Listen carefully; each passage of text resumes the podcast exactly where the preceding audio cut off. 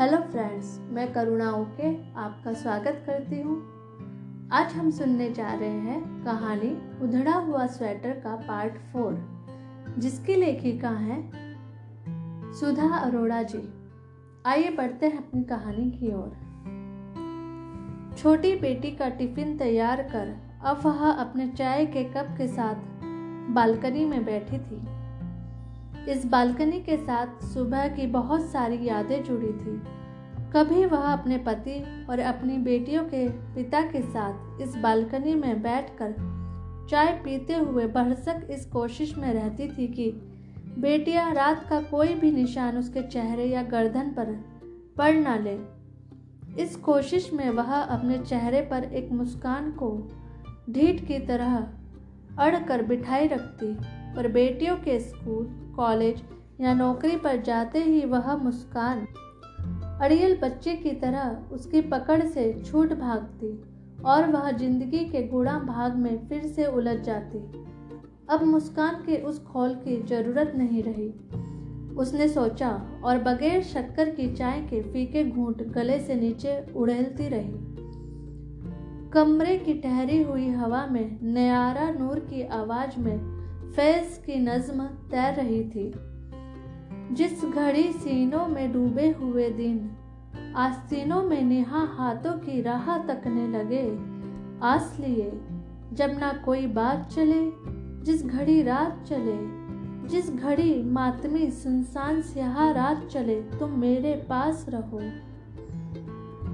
कब बेटी उससे कहकर चली गई? Okay mom, going. Your morning walk friend is coming to see you I have kept the door open जा रही हूँ। आपके सुबह की सैर वाले फ्रेंड मिलने आ रहे हैं। मैंने दरवाज़ा खुला छोड़ दिया है। उसने सुना तक नहीं। अपनी कुर्सी के हत्ते पर एक झुर्रियों वाला हाथ देखकर सिवा चौकी। अरे, आप कब? मैं यहाँ एक मिनट नहीं तो चालीस सेकंड से तो खड़ा ही हूँ। तुम्हारी बेटी ने इंटरकॉम पर मेरा स्वागत किया और कहा, मम्मी ठीक है, चाय पी रही हैं you can give her company लेकिन आप कहाँ खोई हैं, मैडम? बूढ़े ने लाड़ भरे स्वर में कहा lost in the sky I have disturb you पर फिर रुक कर किंचित मुस्कुराते हुए वाक्य पूरा किया, शायद मैंने आकर तुम्हारी दुनिया में खलल डाला। शिवा ने आँखें ऊपर नहीं उठाई।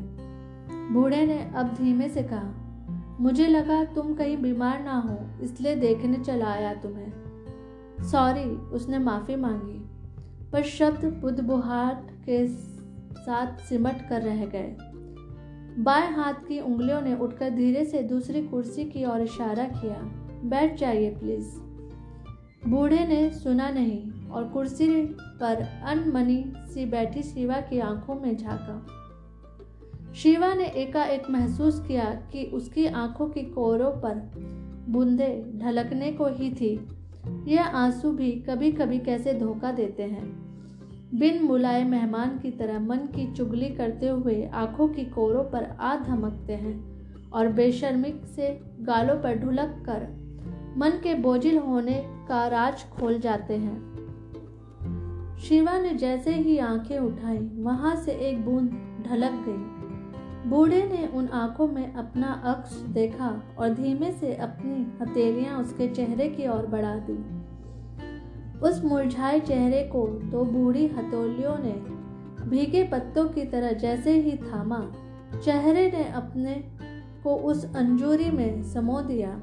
गुलाब की पंखड़ियों सा इतना मुलायम स्पर्श जैसे कोई रुई की फाहों से घाव सहला रहा हो। हथेली के बीच आँसू अब पूरी नमी के साथ बेरोक टोक बे आवाज़ बह रहे थे। कोई बाढ़ जैसे टूट गई थी। शिवा को लगा यह वक्त जिसका उसे सदियों से इंतज़ार था, कहीं थम ना जाए। बूढ़े की उंगलियाँ उसके बालों में हल्के से फिर रही थी।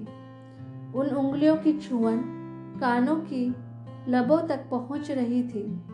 शिवा भूल गई थी कि एक फ्लैट की बालकनी होने के बावजूद यह एक खुली जगह थी।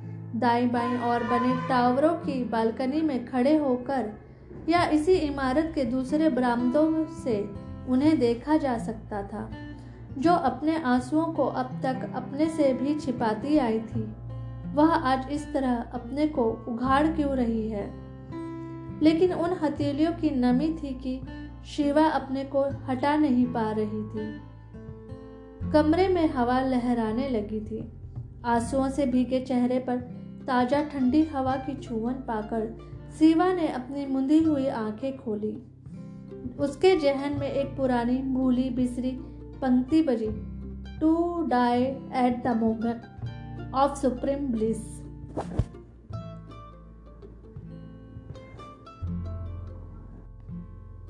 ज़िंदा रहने के लिए सिर्फ़ इतनी सी छुवन ज़रूरी होती है, उसे नहीं मालूम था।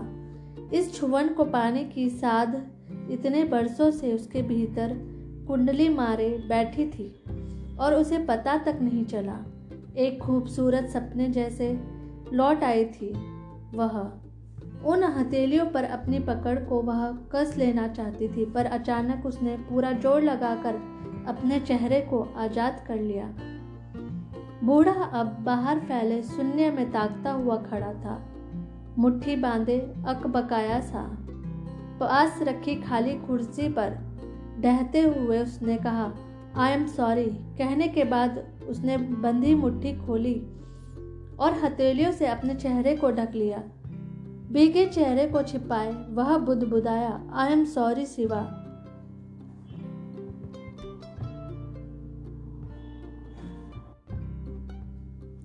कुर्ते की जेब से रुमाल निकाला और अपनी भीगी आँखों को पोछा। बिना उसकी ओर देखे, उसने जैसे अपने आप से कहा, शिवा, मुझे क्यों ऐसा लगा जैसे बिंदा लौट आई है? मेरी बिंदा। छह महीने से मैं उसे ढूंढ रहा था और वह यहाँ बैठी थी मेरे सामने। शिवा, मुझे माफ़ कर देना। मुझे आज वो बहुत दिनों बाद दिखी तो मैं अपने आप को रोक नहीं पाया। और वह फफक फफक कर रोने लगा। सिवा जैसे पत्थर की शीला हो गई थी। पथराई सी वह उठ खड़ी हुई। चाय लाती हूँ। उसके होठ हिले और वह रसोई की ओर मुड़ गई।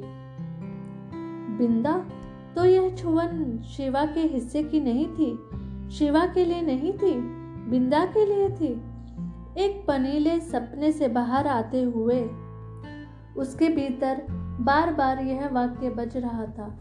मुझे क्यों ऐसा लगा जैसे बिंदा लौट आई है? ये गुलाब की पंखड़ियों सा स्पर्श शिवा तुम्हारे नहीं था। ज़ाहिर है, उसके हिस्से ऐसे मुलायम स्पर्श तो कभी आ ही नहीं। उसके हिस्से में पहला पुरुष स्पर्श उस चुंबन का था जो होठों पर जबरन प्रहार की तरह था। उसके अपने फूफा का, जब उसकी उम्र सिर्फ़ बारह साल की थी, जिसके बाद होठ तीन दिन तक सूजे रहे थे और वह अपने माँ पापा सबसे अपने होठों को छिपाती रही थी। जैसे कितना बड़ा अपराध कर डाला था उसके होठों ने। उसे लगा था जैसे अब वह होठ फिर से, पहले जैसे होठ कभी नहीं बन पाएँगे। लेकिन नहीं, ऐसा नहीं हुआ। वह फिर से लौट आई थी जब उसकी शादी हुई और उसने अपने वजूद को उतना ही नम पाया। फिर से एक भीगी सी छुवन के लिए तैयार। पर शादी के बाद की वह पहली खौफनाक रात पूरे देह पर जैसे चोट देते ओले पड़ रहे थे। उसके बाद वैसे ही अनगिनत रातें और बेहड़ चुम्बन होटो ने दोबारा तिबारा सौ बार, हज़ार बार धोखा खाया, खाते रहे। सालों साल, वे सारे चुंबन ऐसे थे जैसे उसके होठ अनचाही लार और थूक से लिथड़ लिथड़ कर बार बार लौट आते हों। वह उन्हें कितना भी पानी से धोती तोलियों से पोछती, पर थूक और लार की लिथड़न उसके भीतर एक उपकाई की तरह जमकर बैठ जाती। उतरने से इनकार करती हुई। उसके बाद स्पर्श की नमी को तो भूल ही गई थी वह। सब कुछ भीतर जम गया था। नहीं सोचा था कि कभी वह बर्फ़ पिघलेगी। पर स्पर्श ऐसा भी होता है, हवा से हल्का लहरों पर थिरकता हुआ और गुलाब की पंखड़ियों सा मुलायम।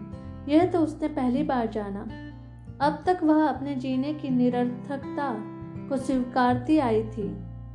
आज उसे पल भर को लगा था कि वह अब मर भी जाए तो उसे अफसोस नहीं होगा। पर यह तो गलती से एक नक्षत्र उसकी झोली में आ गिरा था। जब तक उसकी चमक को वह आग भर सहजती उसकी झोली को कंगाल करता हुआ नक्षत्र वापस अपने ठिये से जा लगा था। बरामदे में दो कुर्सियों के बीच की छोटी सी तिपाई पर उसने चाय का कप रख दिया। बूढ़ा जा चुका था। चाय का प्याला बरामदे में पड़ा पड़ा उसके सामने ठंडा होता रहा। उसने चाय को उठाकर अंदर वाज बेसिन में उलट दिया। अगले दिन वह पार्क गई। उसी बेंच पर बैठी। देर तक प्राणायाम की कोशिश में लगी रही, पर अपने मन को एकाग्र नहीं कर पाई। जैसे ही आँखें बंद करती, लगता वह सफ़ेद कुर्ता पास आकर खड़ा है। उसकी खुशबू भी हवा में घुलकर उस तक पहुँच रही थी। खुशबू को छूने के लिए वह आँखें खोलती तो वहाँ कोई नहीं होता।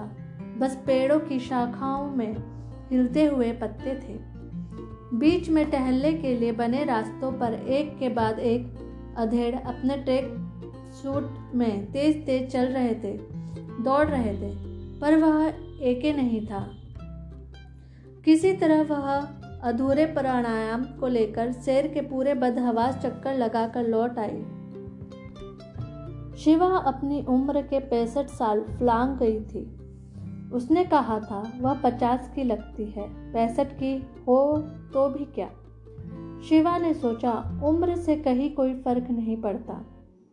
दो दिन, तीन दिन, चार दिन आँखें उन नर्म कापती हथौलियों को ढूंढती रहीं, जिनमें उसका चेहरा था उस दिन।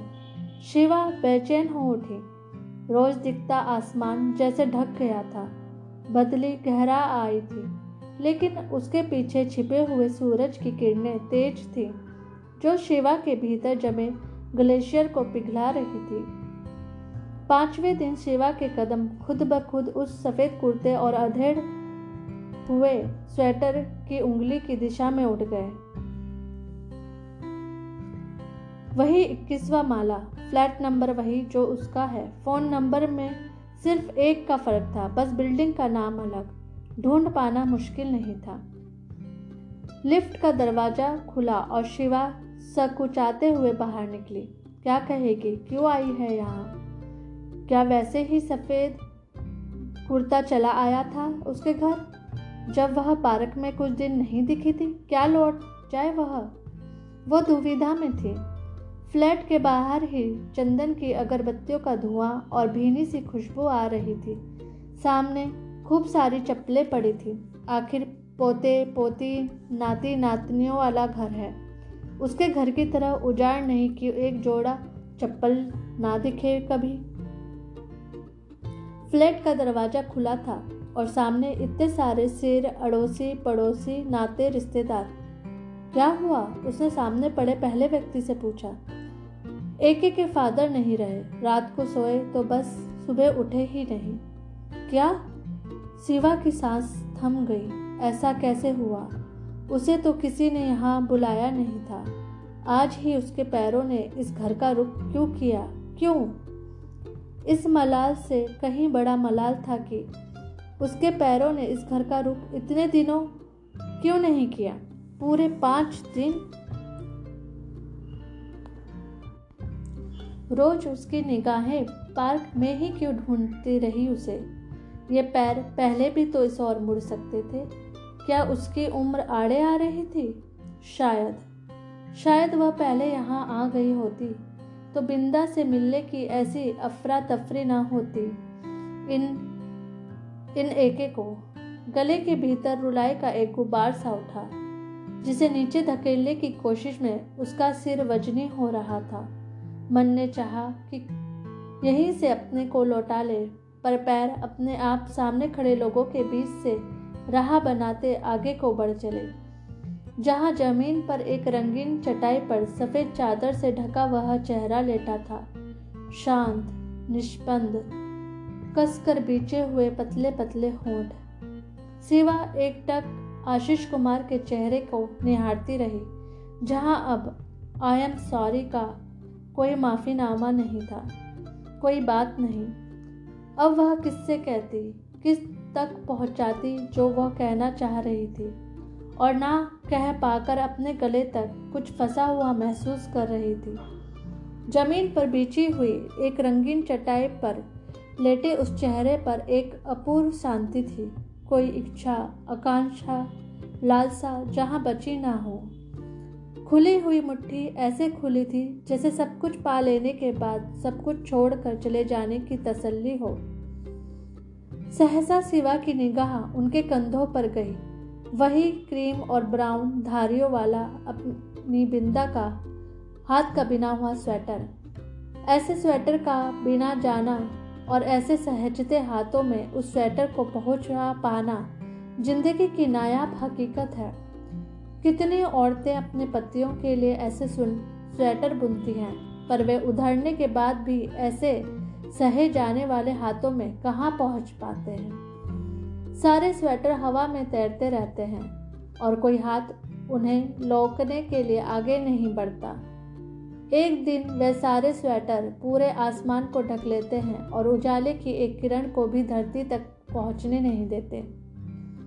उसके गले तक आया रुलाई का गुबार आँखों के रास्ते बह निकला।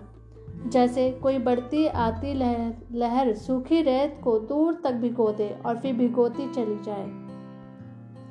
आखिर अपनी बिंदा के पास वह इस उधड़े हुए स्वेटर को पहने बिना कैसे जा सकते थे? शिवा ने सोचा और अपने को तसल्ली दी। नहीं, उनकी जगह वही थी, जहाँ वह इस वक्त चले गए। क्या सचमुच? अपनी बिंदा के पास? सिवा एक साय की तरह मुड़ गई और जैसे अपने को वहीं छोड़ आई हो। पैरों ने अपने फ्लैट की ओर का रुख किया, जहाँ बालकनी की कुर्सी पर चाय का अनछुआ कप जैसे बरसों से अब तक वहीं पड़ा था।